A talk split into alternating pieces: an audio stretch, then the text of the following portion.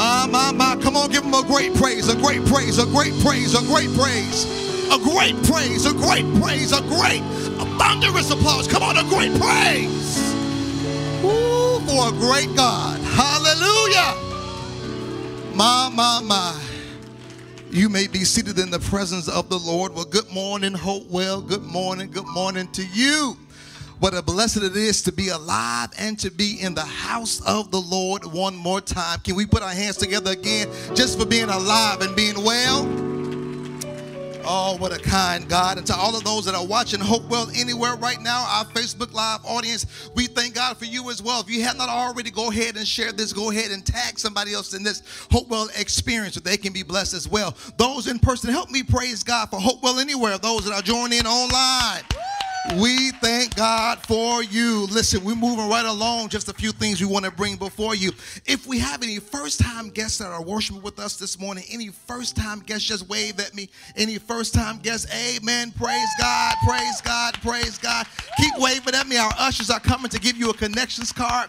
This is our point of contact just to be able to communicate with you. We are so ecstatic that you come to worship with us today. Out of all the places that you could have been at today, we're so glad that God ordered your steps for you to be here with us at the well. Come on, help me praise God again for our first time guests. Amen. When you get the chance, just fill that card out in its entirety and then place it in the offering basket during our offertory time. And someone from our connections team will reach out to you and just again to thank you for coming to worship with us. Amen. Just a few th- more things, Hopewell, then we're going to move right along. We have a special guest that I want to bring before you this morning. Um, this afternoon, a son of Hopewell, a son and daughter of the well, Pastor Chase and Lady Dominique Miller, will celebrate four years of pastoral ministry. Amen. So so proud of them, so happy for them. Um, they've been down to the Harvest Community Church, Harvest Christian Community Church, for the past four years, serving faithfully. And so they're going to honor them today, celebrating four years of ministry at 3 o'clock this afternoon. Um, if you can, let's go and let them know that Team Hopewell loves them, even though uh, they've been gone for quite some time now. It's Team Hopewell for life. Amen. So we thank God for them and so, so godly proud of them. I shared with you last week that we want to be able to expand our media ministry. In order to be able to do that, we need your help. We need some more camera operators um, that can be able to work the camera during our Sunday morning worship experience, a social media facilitator that can be able to engage intentionally with our online audience. It's almost like pastoring two churches, those in person, those online. And we want to give them the same Hopewell experience that we're giving those um, that are online. COVID, I know a disruption that it has been um, to all of us almost three years now, presented such a great opportunity for us as a ministry for our reach to be extended weekly.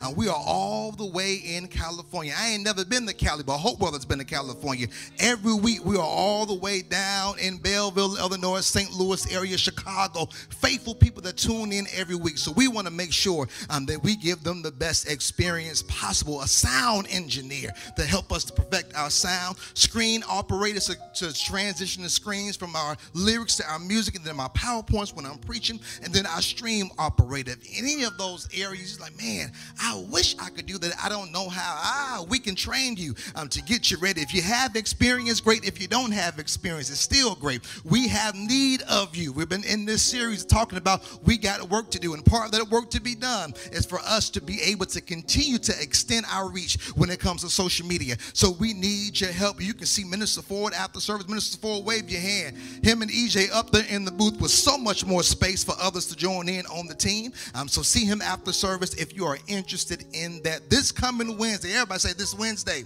Wednesday will be our night of exhortation where we are coming together intentionally, strategically praying and, and, and crying out to God um, in, the, uh, in the areas. Uh, some of our prayer objectives will be favor um, and for resources, along with some others that we're going to be praying um, to the Lord, to the God of heaven, as Nehemiah said in the Bible. Uh, so that's going to be our night of exhortation where we are praying, where we are crying out to God. So I want to invite you, if you can make it to the building, make your way to the building here at 6 p.m. Um, if you cannot, if you're watching online, you can be a part of that experience. We won't, we will not be streaming publicly, but we will stream through our Team Hope Hopewell page. So make sure you make a request um, so that you can be added in there to be a part of that. So again, if you can make it out to the building the next two Wednesdays, oh man, it's going to going to be a powerful night um, as we're reaching out to the Savior. You know, as we cry out to the Savior, He's going to respond. We have a prayer answering God. Amen. So our labor will not be in vain, uh, but as we're crying out to Him, He's going to respond. I've been sharing this the past two weeks. I'm going to keep on saying it. I love what God is doing, Hopewell, doing here at Hopewell. I love how God is strategically and authentically and organically um, allowing us the privilege to be be able to make an impact within our school system, not just through our back to school giveaway, but also mentorship. About right before COVID hit, man, we Mother Anderson had a mentorship program going on, and half of half of the mentors were members of the well. More than half of the mentors were members of the well, and I'm excited. That's something. That's something to praise God for. Amen. I want to make sure I'm in the right church this morning. Amen. Amen. And so I love what God is doing and how He is how He's connecting us in just some God ordained relationships um, and helping us to be able to bridge that gap between the church and the schools. And I love it. I love it how God is doing it. We're not pushing our way in. We're not forcing our way in, but God is strategically and intentionally putting everything together, and we give God the praise, the glory, and the honor. Yes, we do. We give him the praise and glory and the honor for that. And I am so excited today that we have the superintendent of the Carbondale Elementary School District 95 with us this morning, Mrs. Janice Pravalona. She's going to come and greet us this morning. Come on, Hopewell.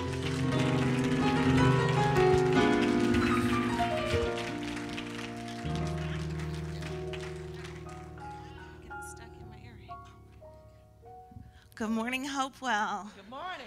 Wow, what a blessing to be invited to speak with you briefly this morning.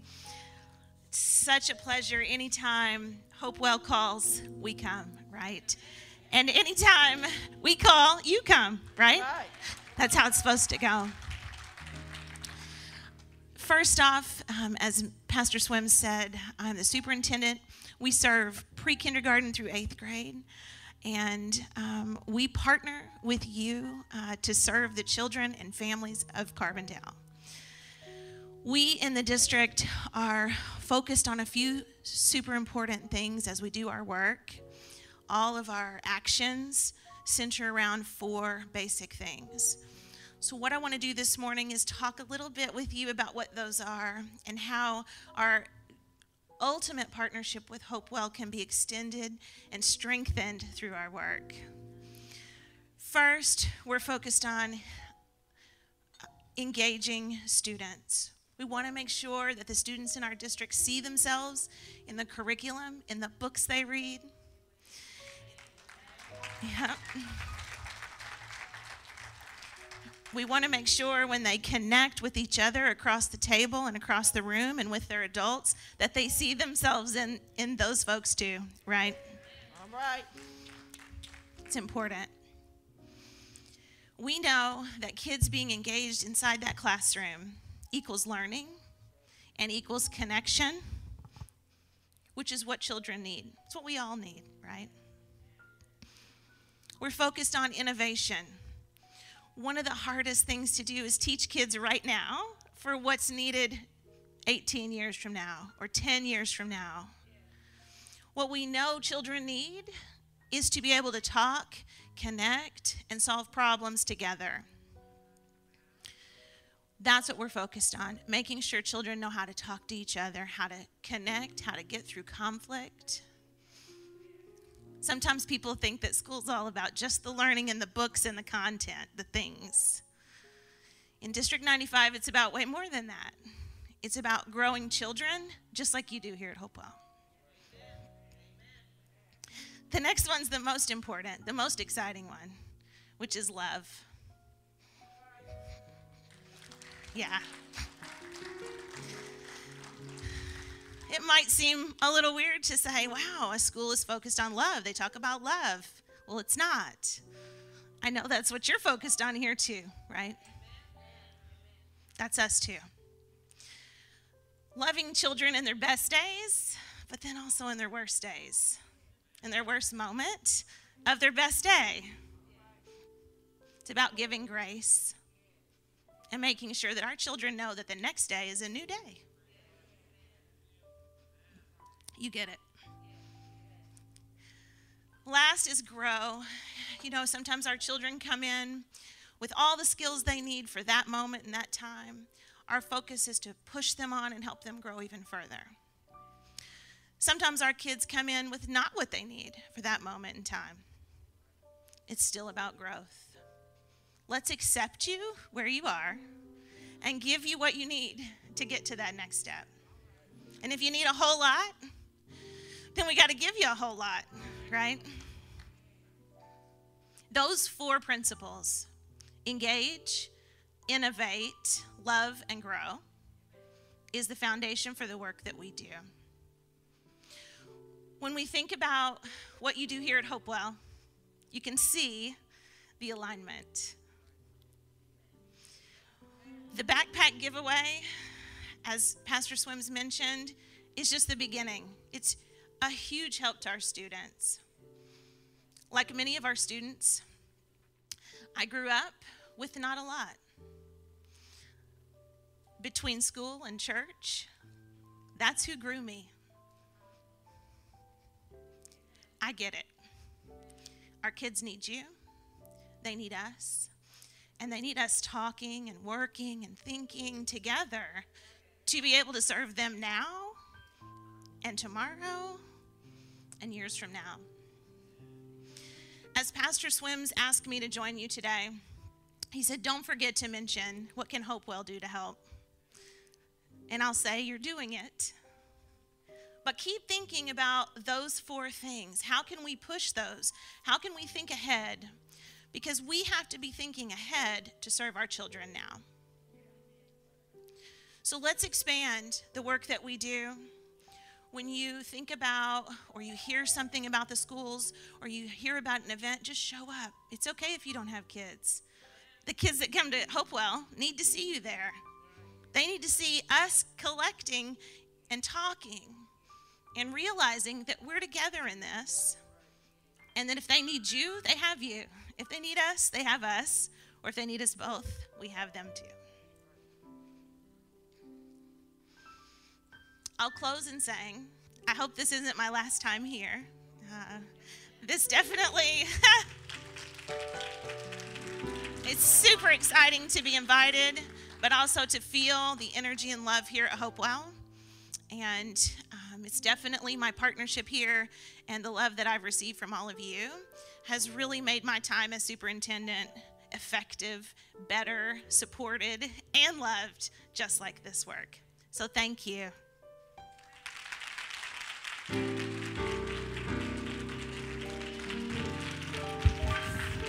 Come right back, Superintendent. We're going to pray for you. Superintendent, Superintendent. Superintendent, come right back. I'm going to pray for you. Superintendent, we're going to come on back up here, man. We're going to pray for you. We're not going to let this moment pass us by. Listen, for the past months, for the past five, six, seven months, probably a little bit longer than that, I, have assigned our prayer team um, to pray for you and to pray for our school district. In fact, Elder James got excited because now she's able to put a, a, a face with the name um, to actually see you in person. They have been praying for you weekly, been praying for your mind, um, that God would keep your mind uh, been praying for your heart that God would keep your heart because in leadership, leaders get hurt.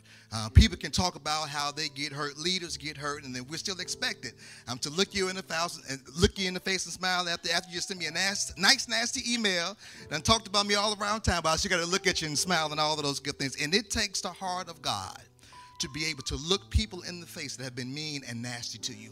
So we pray that God will keep your heart genuine, that God will allow you to work through those things and that you won't wear your, you know, your, feelings on your sleeves and all those different things. You know what it's like. And so we pray for you. So we're going to pray for you collectively now. We're going to pray for you collectively now. So just point your hands in this direction as we pray for our superintendent. Father, in the name of Jesus. God, we lift up Superintendent Pavlonis to you right now. God, we thank you, um, Lord God, that you have sent her here for such a time as this, God. We affirm her, we confirm her, oh God, in the name of Jesus, oh God, that she is the one to do the job, God. I pray right now, Lord God, your word tells us that the weapons will be formed, but they won't prosper, God. So I pray right now in the name of Jesus a hedge of protection around her mind, a hedge of protection around her heart, Lord God, a hedge of protection around her life, Father God. Though the arrows may come, oh God, but let them bounce right off and slide off, God, in the name of Jesus, God. We pray for her mind, Lord God, the different decisions that have to be made, Lord God, the doubt sometimes, Lord God, that may come the fear, the anxiety, God. We pray now in the name of Jesus that you will keep her mind. You told us in your word that you will keep our minds in perfect peace as long as we keep our minds on you, God. So I pray, oh God, that as she seeks to lead our district, oh God, that she will keep her mind on you, God, and that she will follow after you and your leading, oh God, in the name of Jesus, oh God. Cover her heart, oh God, in the name of Jesus, oh God, that those things that may be said, things that may be done, God, let them roll off, oh God. Provide her outlets, oh God. Provide her, Lord God, a source of, Lord God, uh, of support around, God, that she can be able to vent to safely, Lord God, and know that it won't get back out, God. Give her people, Lord God, safe people, Father God, in the name of Jesus, oh God, that she can be able to lean into, oh God, in the name of Jesus. I pray that you will heighten her discernment, heighten her vision, oh God, to see and not see, to hear and not hear, Lord God, and to take the district, Lord God, to different heights and different depths, oh God, that has never been to before, Lord God. Every resource that the district needs, oh God, we pray that you will provide it, Lord God. The people, Lord God, the teachers, oh God, the salaries, oh God, the buildings, oh God, that you will send it in the name of Jesus, God. You can do this thing supernaturally, Lord God. You can work through people, Father. However you do it, we will give you the praise, we will give you the glory, and we give you the honor. We plead the blood of Jesus, oh God, over every school building, Lord God, over every principal, oh God, over every assistant over Thomas, over Lewis, over the middle school, Lord God. We bind the hand of the enemy, Lord God. We know what we've seen about school shootings all over the world, God, but we plead the blood of Jesus, oh God, over every school in District 95, oh God, that no hurt, harm, or danger will come near our kids, oh God, in the powerful, strong name of Jesus, oh God. We thank you, Father God, for what you're doing. We thank you for what you have done, and we thank you for what the future holds, oh God. We thank you, partnership, oh God. We thank you for churches adopting schools, oh God, and aiding the principals, oh God, and the teachers, oh God. We thank you that the vision will come to pass. In the powerful, strong name of Jesus. Give her what she needs, oh God. Give her what she needs, oh God, to lead your people. Give her what she needs to lead the district. Give her what she needs to lead the staff. Give her what she needs, God. And we bind up every every every tongue that comes up against the Lord God. We bind it and we pray that you send it back to the gates of hell. And it's in the strong name of Jesus we pray. And the people of God said, Amen, Amen, Amen. And the praise goes right there. Come on, and the praise goes right there. Oh God. Oh God. Oh God. Thank you, Jesus. Get your Bibles, saints. Let's go to Nehemiah chapter 2. Hallelujah. Oh God. Nehemiah 2. Oh, I feel like preaching now. My goodness. Nehemiah chapter 2. Let's start at verse 10 through 20. And if you could stand, stand with me out of the reverence of God's word, Nehemiah chapter 2. Starting at verse 10 all the way to verse 20 to all of our elders and ministers, to our deacons, our mothers, amen, to our own, to my own wife, our first lady, First Lady Brittany, to all of you guys, people, what a privilege it is to stand today. Nehemiah 2 from the New Living Translation of the Bible reads as this But when Sanballat the Horonite and Tobiah the Ammonite official heard of my arrival, they were very displeased that someone had come to help the people of Israel. so I arrived in Jerusalem three days later. I slipped out during the night, taking only a few others with me. I had not told anyone about the plans God had put in my heart for Jerusalem. We took no we, we, took no pack animals with us except the donkey I was riding. Verse 13, after dark, I went out through the valley of the gate, past the Jackal's well, over to the dung gate to inspect the broken walls and burned gates. Then I went to the fountain gate at, and to the king's pool, but my donkey could not get through the rubble. So, though it was very dark, I went up the Kidron Valley instead, uh, inspecting the wall before I turned back and enter again at the valley gate. The city officials did not, did not know I had been out there or what I was doing, for I had not yet said anything to anyone about my plans. I had not yet spoken to the Jewish leaders, the priests, the nobles, the officials, or anyone else in the administration. But now I said to them, You know very well what trouble we are in. Jerusalem lies in ruins and its gates have been destroyed by fire. Let us rebuild the wall of Jerusalem and end this disgrace. Then I told them about how the gracious hand of God had been on me and about my conversation with the king. And they replied to me, Yes, let's build, let's rebuild the wall. So they began to so they began the good work. But when Sanballat, Tobiah, and Geshem, the Arab, heard of our plan, they scoffed contemptuously. What are you doing? Are you rebelling against the king? They asked. I replied back, The God of heaven will help us succeed. We, his servants, will start rebuilding this wall, but you have no share, no legal right, or no historical claim in Jerusalem. Father, thank you for the power of your word, the strength of your word. Thank you for this atmosphere, Father. I pray, oh God, that it will be conducive for us to be able to glean from your word and go out saying, What must I do with what I've heard? We ask it all in the precious name of Jesus. We pray, and all of God's people said, Amen. You may be seated in the presence of the Lord. If you haven't spoke to your neighbor since you got here, look over that neighbor and say good morning to him. Give him a fist bump, a hug, or something. Let them know that they are blessed to sit by you today. Amen. They got the best seat in the house and sitting next to you. As we go into part three of our series, we got work to do. I want to preach from the subject this morning, the topic this morning rise up and build. Rise up and build.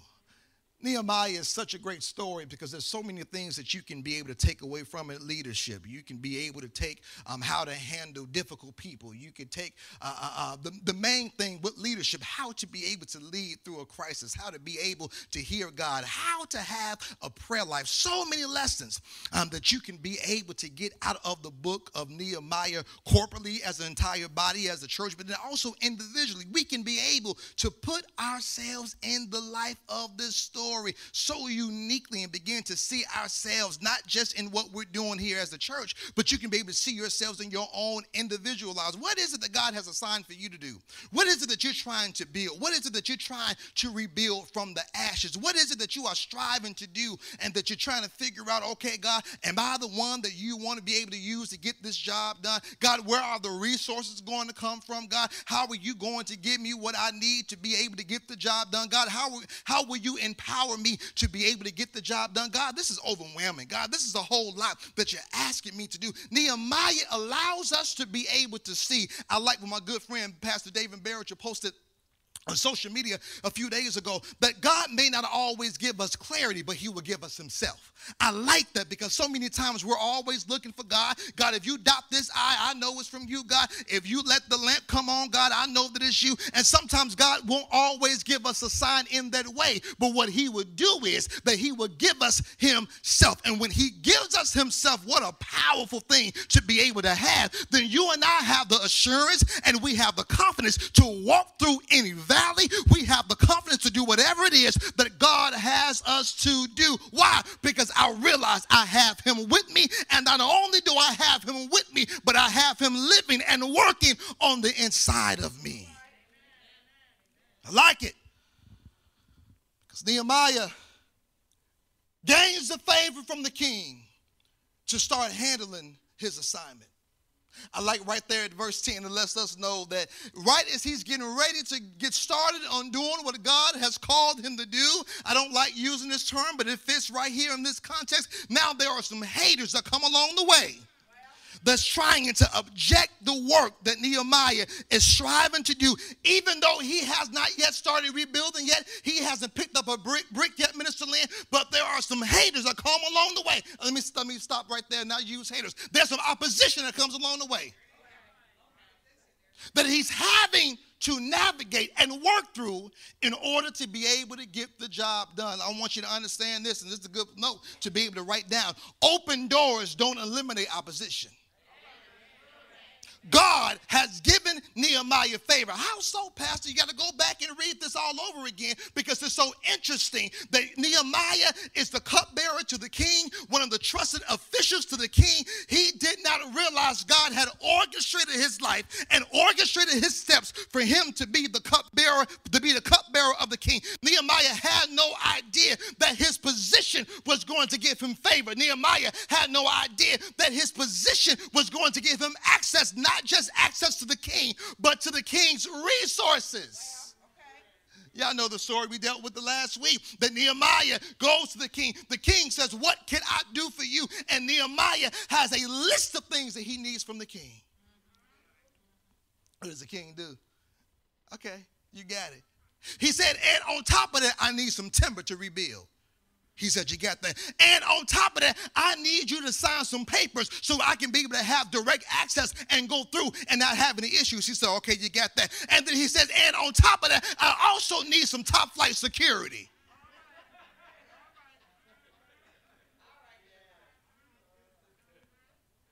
Nehemiah's position gives him access, gives him influence to do what God has called him to do.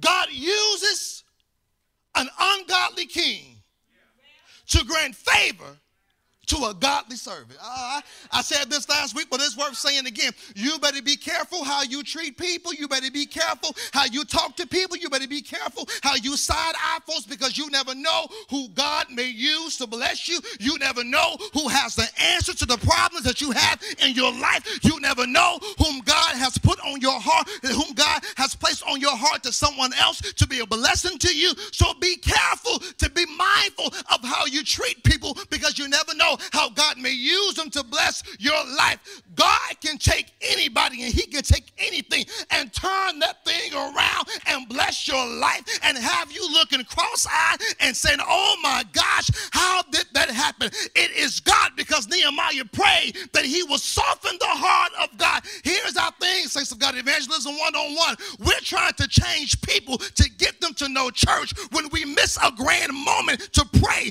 that God would change their heart and they not just know church, but they know Jesus. Because you can get folks in no church all day long and end up in hell. But our prayer is that God will touch their hearts, that they will be open to the life changing gospel of Jesus Christ. And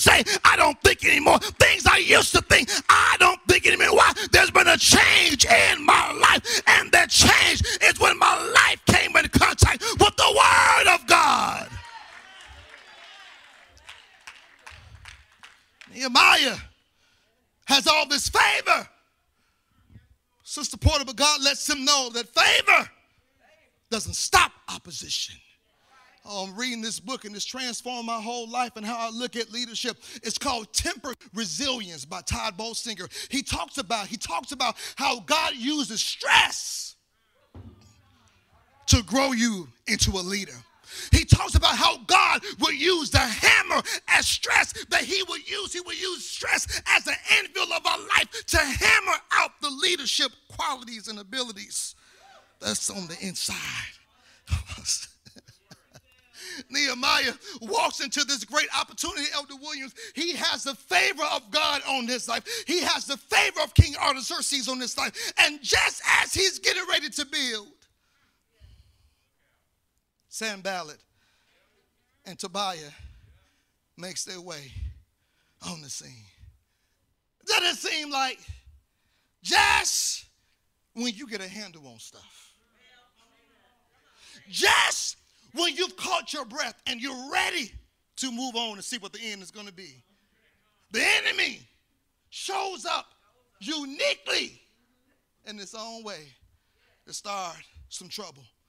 And what happens is, saints of God, We're so excited. We're so enthusiastic. We just all, we just happy. I mean, we just happy in Jesus and just glad all about it. And as soon as there's a threat of opposition, we'll shrink back. We'll shrink back. We'll shrink back. We'll shrink back. Oh, but no, uh, uh, uh, uh, uh. The enemy done show with his head now. No, I'm not going to say nothing because if I say something, then so and so is going to say this. No, we're not going to make that change because if we do that, then it's going to disrupt that. It's going to disrupt this. Here it is, saints. God, here's another lesson that we got to learn right here. Just because it's hard doesn't mean it's not God. Just because it's hard does not mean it's not God. Oh, and then there was a holy hush in the sanctuary. Nehemiah got everything he needs to go and rebuild the walls. Has the favor from the king, has the favor with God. He's moving forward Sanballat and Tobiah shows up. Nehemiah has two things to do. He can go forth in the vision that God has given him, or he can shrink back and allow the enemy to win. Saints of God, you have two options. You have two options. You have two options. You can go forward in what God has told you to do, or you can shrink back and let the enemy win. You can, you can choose to parent your child and allow them to temporarily hate you right now. Or you can shrink back and allow the, allow the enemy to run havoc in your kid's life. You can move forward and say, No, as for me and my house and my marriage, this is what we're going to stand for. Or you can shrink back and just allow the enemy to come on in we can say, all right, Pastor, we're behind you. We're going to do what God has called us to do to bring help to our city, restoration to our community, hope to our world. Or we can shrink back and just be an ordinary church. We have two options, saints. We can either move forward with God or move back and let the enemy have his way. I love it. Because in the midst, thank you, Holy Ghost, in the midst of Sanballat and Tobiah coming on the scene, look at verse 11. What does Nehemiah do? He keeps on moving. The Bible says they've shown up on the scene, they start talking crazy, but Nehemiah keeps on moving. That's the worry for somebody today. Sometimes you just got to keep on walking. Sometimes you got to keep on moving. Sometimes you have to make up in your mind and be so focused on the things of God and the plans of God and the vision of God. And you say, Well, I know I'm catching hell over here, hell over there. I can't go back. All I can do is be able to move forward. Sometimes you have to make up in your mind and say, No matter what comes my way, I'm going to keep moving forward. I may bump my head, I might cry, I might crawl, but I'm going to continue to go forward. Nehemiah continues to go to Jerusalem. Uh, Nehemiah has been living in the comfort of the palace, but he makes his way to Jerusalem. Theologians say that he is almost, he's between 816 miles to 1,000 miles away from Jerusalem. To be able to get there one way takes a month. Nehemiah makes up in his mind that I'm not going to allow my comfort to paralyze me from fulfilling the mandate that God has on my life. Not only does Nehemiah say, I'm not going to allow comfort to do it, here it is, I'm about to curse. I'm not going to allow convenience to paralyze me from fulfilling the mandate that God has on my life. 816 miles one way a month to be able to get there Saints, he can't call Uber.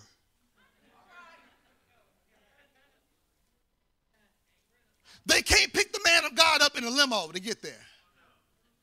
He's having to commute on a donkey. There's no car, there's no finish line to run the donkey through.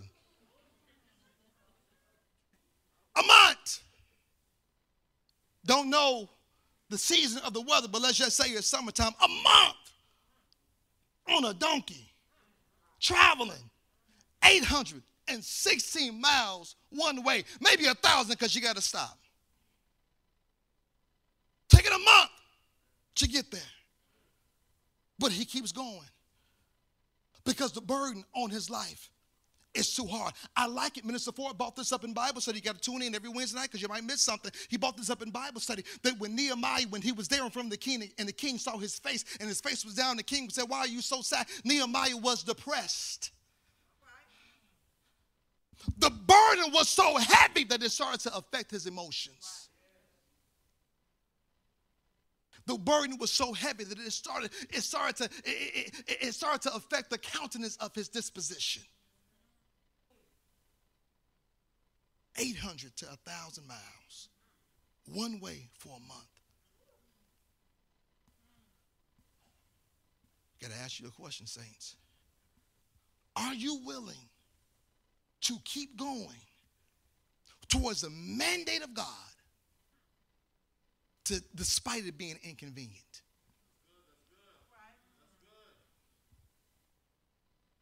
Hopewell, can we can we can we continue on in what God has called for us to do? If a meeting is called and is in person and not hybrid?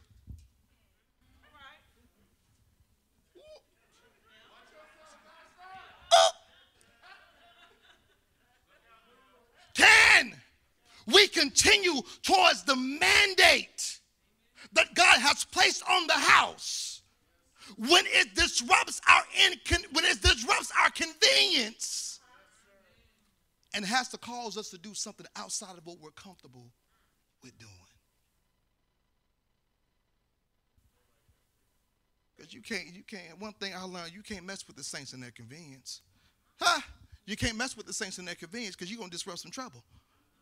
Well, Reverend, why we got to change it up? I, I, love it when the saints really, when, when, when they really kind of, you know, annoyed with me. They don't call me pastor, they call me Reverend. Well, Reverend. That's how I know they hit a soft spot. Reverend.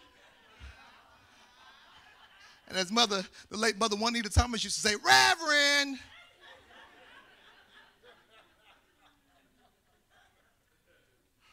You and I have to get to a place and grow to a place of maturity that we realize, oh God, help me, that ministry is not about our convenience and that it's not about us, but it's about the ones that are lost that we're striving to go after.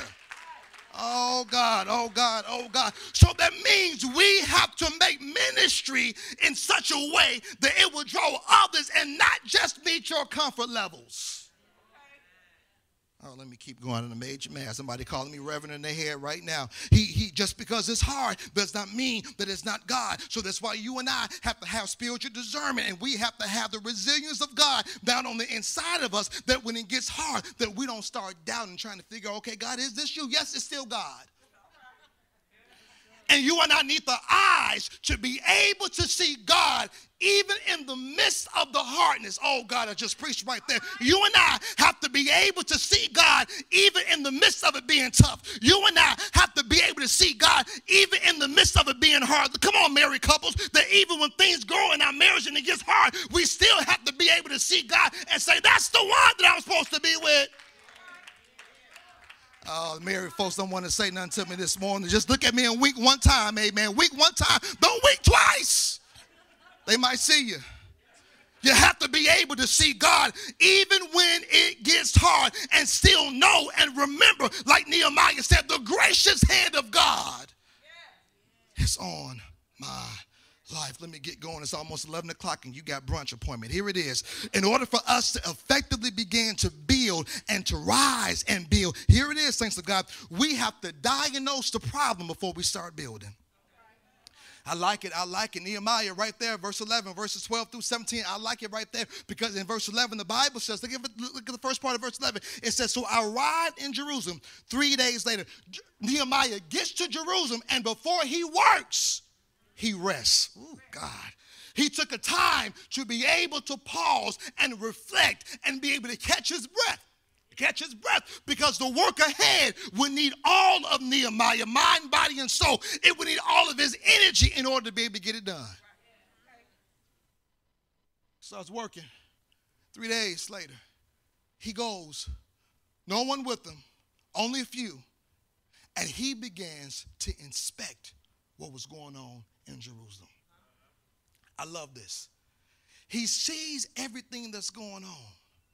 But when you look at the first part of chapter 2, he's already made his request to the king of what he needed. In those four months of prayer and seeking God, God downloaded to him everything that he needed. So when he shows up on the scene, he's assessing the scene, never been there before. He just heard that the walls were down. He just heard the people were lying in the ruins. He had never seen it with his natural eye. But God had gave him vision for what was ahead. So he knew what to ask for. He gets there and he starts inspecting what is going on. Before he tries to build anything, he started inspecting it. I love it, saints of God, because if you and I are going to build anything, we must not rush into building before we step back to realize how did we get to where we are right now? Because if you never take the time to diagnose how you got there, you're doomed to repeat it. Oh, I can rush. I'm gonna mess with you this morning. I listen. I preached so good last week. I preached myself right to Texas Roadhouse and got the very thing I preached about, woman of God. Oh, yes, I did. If you're trying to lose weight and you never come to grips about those things that capture your appetite and you just rush right into losing weight and never recognizing your triggers.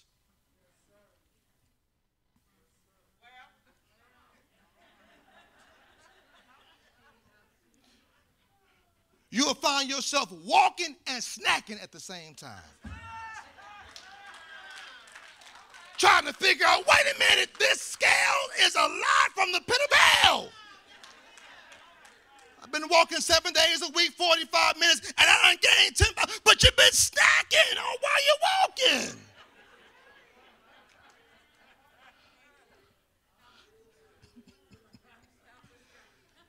I gotta have something just in case my sugar get low. You're snacking while you're walking. If you don't take the time to diagnose the problem, to find out how you got there, you will repeat it. Nehemiah takes the time. He starts looking through. He starts walking through. He starts walking around trying to figure out what is going on. He has to get on the scene to really know what's happening. Here it is, saints of God. We can talk about what the city needs. We can talk about what the school needs. We can talk about what our community needs. But until we get out there and assess and walk around and talk, we will never know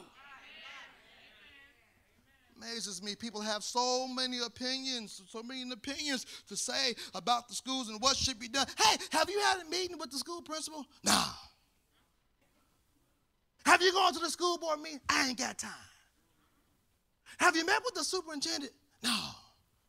Then what gives you the right to say anything and have an opinion about something that you never, you can't even lead your life and you're talking about what they need to be doing?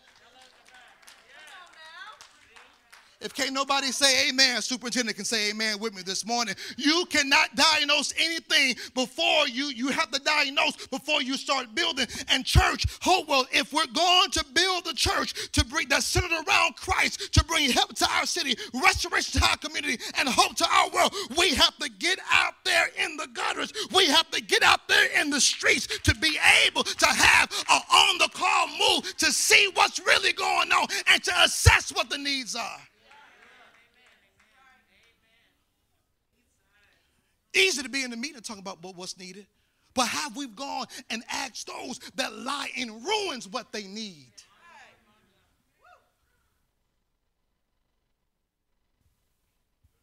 Have we gone to the schools to say, what can we do to help? And not hide behind the religious mask. If I can't go in and talk about Jesus, I ain't going. Be quiet. We go and we say, What can we do to help you in what you're doing? Can't diagnose. Got to diagnose before we start building. We got to get out there on the ground and see how these people are lying in ruins. We to get out there on the ground and see from their point of view. Amen. Ministry means sometimes you have to get your hands dirty. And really see from their point of view or where they are. Nehemiah is trying to build effectively. And he realizes, I have, I got to be able to see from their point of view. I like what Tod Bolsinger says from his book, Tempered Resilience. Observation always precedes, always precedes interpretation and intervention. He says just observing, watching, always comes before we get involved, before we do something.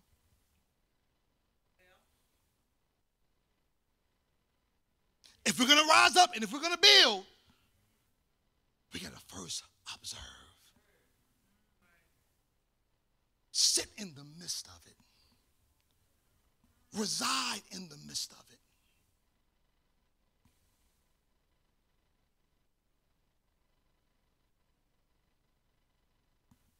If we're going to rise and build, we got to realize this. We're not just rebuilding ministry but we're rebuilding people. I like it. And I almost missed this. Thank you, Pastor Wesley. Chapter 1, verse 3, they said to me, Things are not going well for those who return to the province of Judah. They, the people, are in great trouble and in disgrace. They, the people, are living in embarrassment. King James, they, the people, are living above reproach.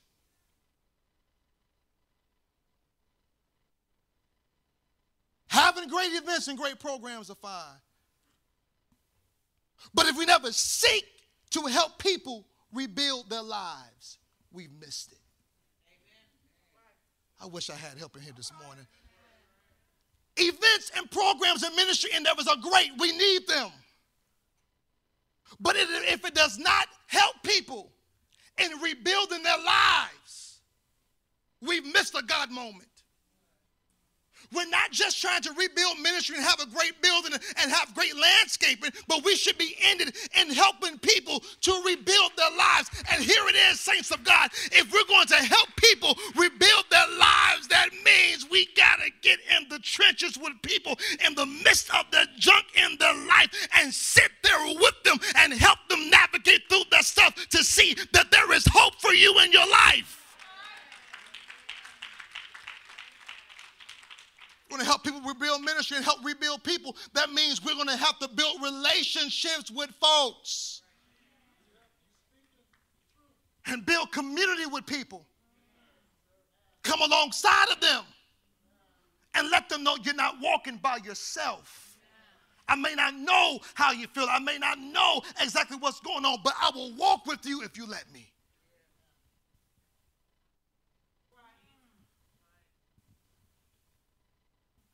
We have become so accustomed to this new age of convenient church now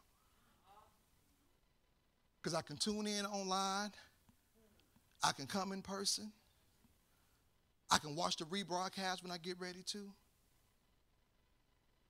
Or, about to make somebody mad, it ain't personal, but I would seek for ways to be able to still engage with church, but not with people. I will look for creative ways to engage with God, but forsake engaging with people. And we miss a moment where God could use your life and what He's brought you through and what He's bringing you through to be a beacon of hope for somebody else who thinks that this is the end. This is it. It can't get no better than this.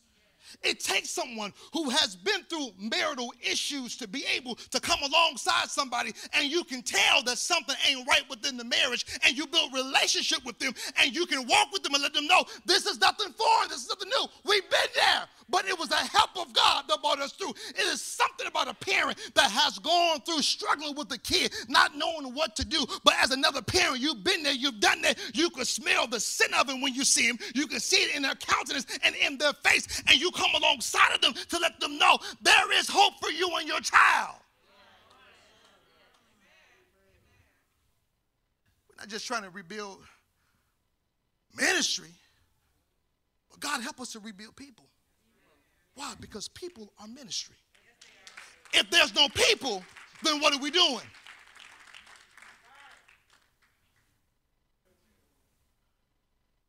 If we're going to build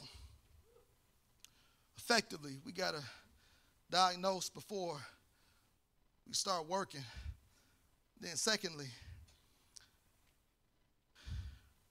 we got to build the people through encouragement. I like it. Nehemiah is so intentional. Look at verse 18, y'all. I'm almost done. Hey man, Dr. Lane, you were supposed to say, keep preaching, preacher. I, was, I was. That's your, that's your gate. That's your, that's your opportunity. Uh, you were distracted. Okay, let, let's try this again. I'm almost done, saints. Okay, thank you, man. Thank you, thank you, thank you, thank you. I like what he says in verse 18 there. He says, Then I told them about the gracious hand of God had been upon me and about my conversation with the king. I love it. I love it because here it is. He's having to deal with the people that have been embarrassed. He's having to deal with the people that are shamed. He's having to deal with the people that's disgraced. And Nehemiah realized I don't have to tell them that they're living in ruins. They realize they're living in ruins. They realize that they are, uh, that, that, that, he realized, they realize that they are above reproach. They realize all that's going on. So what Nehemiah does, he uses the tool, he uses the ministry of encouragement to be able to boost the people up, to get the get to get them to have some confidence to believe that we can be able able to get this thing done. I love it because in verse 18, he says, Hey, the gracious hand of God has been on my life. He tells the people he takes time to have an old school testimony service and begin to tell the people about his conversation with the king. Can you imagine? Let's set the scene real quick. He's sitting there amongst rock, he's sitting there amongst rubble, and the people are just downcasted in their face. And Nehemiah comes on the scene. I got to believe, Elder Williams, it was loud and proud. He says, The gracious hand of God is on my life. Let me tell you a story real quick, friends. He begins to tell them that, hey, I'm the cupbearer to the king, and the favor of God is on my life. That I sat there with the king. The king, I told the king what was going on about how my homeland, the tomb of my fathers, is lying in the ruins. And he began to tell me, What do you need from me? And I began to tell the king everything that I needed. And the king responded with a yes, thank you, Holy Ghost. Some of us are sitting there stressed out and upset and mad and ready to give up. And we've never opened up our mouths to our Father and said, Father God, here's what I need. I need peace. I need joy. I need provision. We're sitting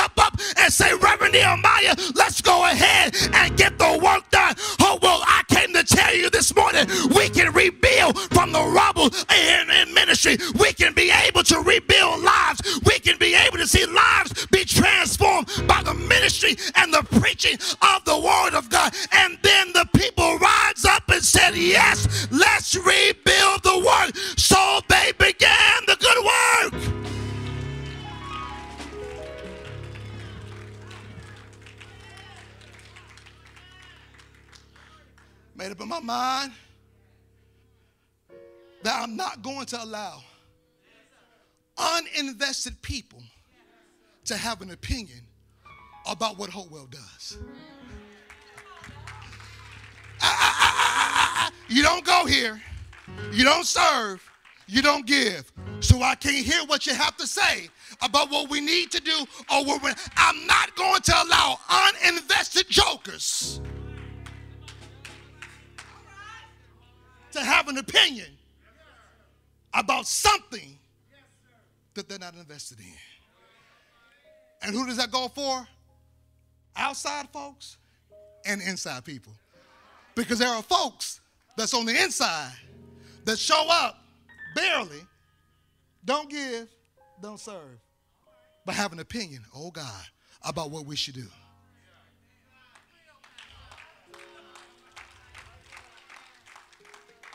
Build the people.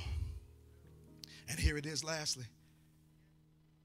We're going to build, we're going to need resilience. Oh, God. Because just as he stood before the people to remind them about the gracious hand of God in his life. Look at verse 19, y'all. But when Sanballat, Tobiah, and Geshem, the Arab, heard of our plan, they scoffed contemptuously. What are you doing? Are you rebelling against the king? To rebuild and to effectively build, saints, resilience is necessary. I like, once again, he's a bad brother, how Tod Bolsinger defines resilience. He says the ability to wisely persevere toward the mission God has put before them despite the external challenges. Just because it's hard doesn't mean it's not God.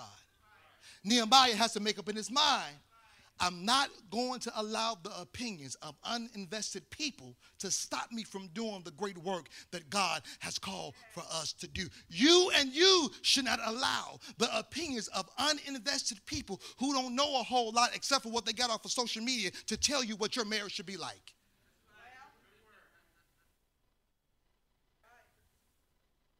He realizes resilience is necessary to continue on in the work. Because here it is, saints of God, corporately as a body and individually as individuals, you and I will have to make up in our minds that we're going to keep going and fulfilling the mandate that God has on our life despite the external challenges.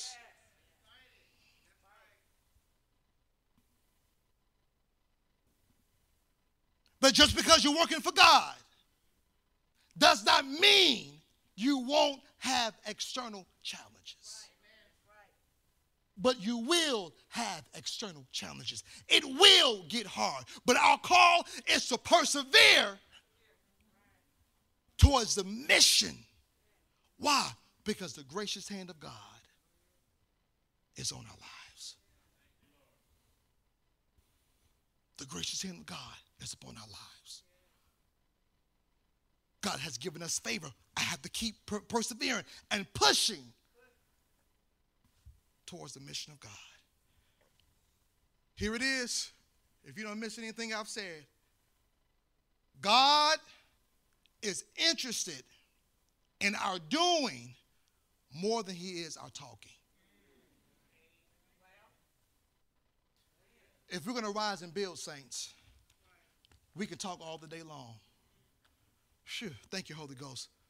The grace is not on our words, the grace is on our doing. The grace is on our actions.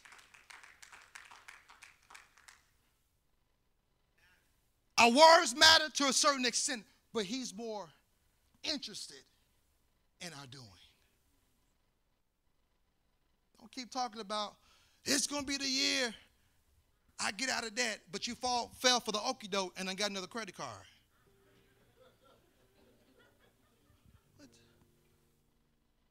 This is the year. I'm getting out of debt. Now, this is the year I'm going to lose weight. And we keep getting the six piece fried hard, saucy, with a pizza puff from Harold's. And the side of two piece of fish fried hard. That's, I'm just telling you my order. I ain't gonna lose. In fact, I'm walking around the church this morning. I'm done. I'm walking around the church this morning. I go past that mirror back there in the back. I saw my stomach before I saw anything else. I said, God help me. This is ridiculous. So why did my stomach introduce the rest of me before I even got there? But it's not going to change. I can keep talking about it, but until I act on it. Until I get tired of it, is when I'll make a change. Thank you, Holy Spirit.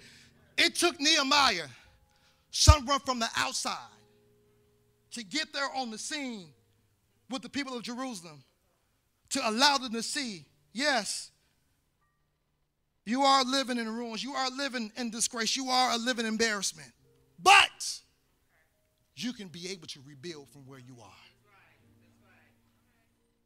That's a word for somebody this morning. That you think it's impossible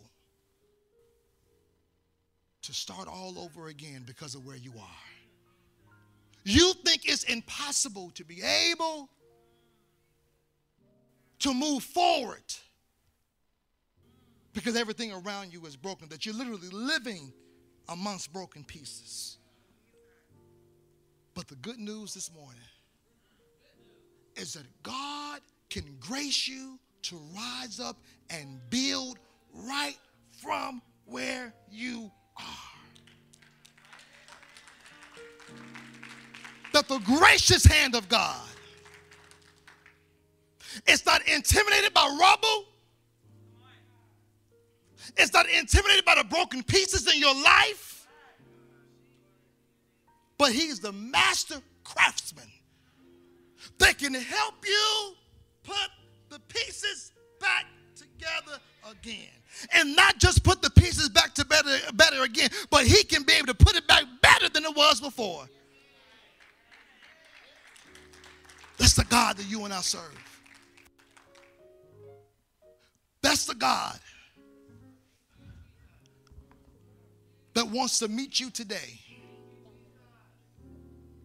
to help you to grace you to rise up and to be able to build. If you're watching online and you're not saved, you're saying, Pastor, I don't know this God that you're talking about, but I'm real intrigued. Today can be your day of salvation. Inbox us right there on our page and say, Hey, I want to be saved. Someone from our team will reach out to you and share with you the next steps of your salvation. If you don't have a church home, I might be a little biased, but for almost 20 years, Hopewell Missionary Baptist Church has been a mighty good place to call home. I would love to be your pastor. We would love to be your church family. If you're watching online, just inbox us and say, hey, I want Hopewell to be my church. Oh, I live in California. Doesn't make a difference. Hopewell anywhere. We'll meet you right where you are. If you have prayer, email our prayer team and prayer team at hopewellmb.org. They're ready, ready, ready to pray with you however you desire. Phone, Zoom, email, text, FaceTime doesn't make a difference because we believe in the power of prayer.